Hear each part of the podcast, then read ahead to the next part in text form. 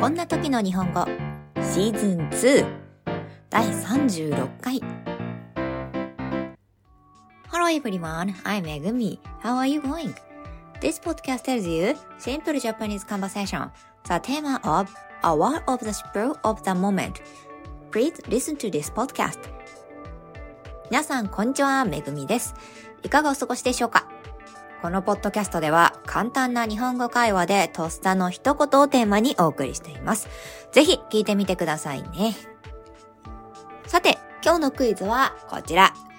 Well, let's try today's quiz. When talking with a good friend, you might say to your friend's opinion, Yes, yes, I thought so too. And you want to give affirmation to your friend's opinion.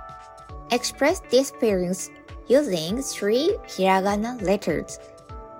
仲の良い友達と話していた時、友達の意見に対して、そうそう、私もそう思ってたと肯定をしたいとします。その気持ちをひらがな3文字の言葉で表現してください。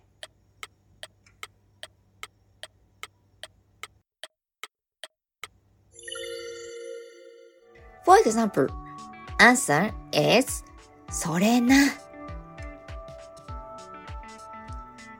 It's rather a used language, but everyone often uses it on social networking sites with character limits. This is an observation, not that as mentioned in the question.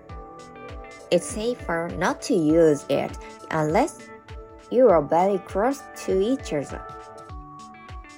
どちらかというと、これは若者言葉ですが、文字制限のある SNS 上では誰もがよく使います。ただし、これは省略された言葉です。問題にも書いたように、かなり親しい仲でない場合は使わない方が無難ですから注意してください。Yeah, I thought so too. With that in mind, それな。Let's say to your close friend. そうだよね。私もそう思ってた。そんな気持ちを込めて、それなと言ってみましょう。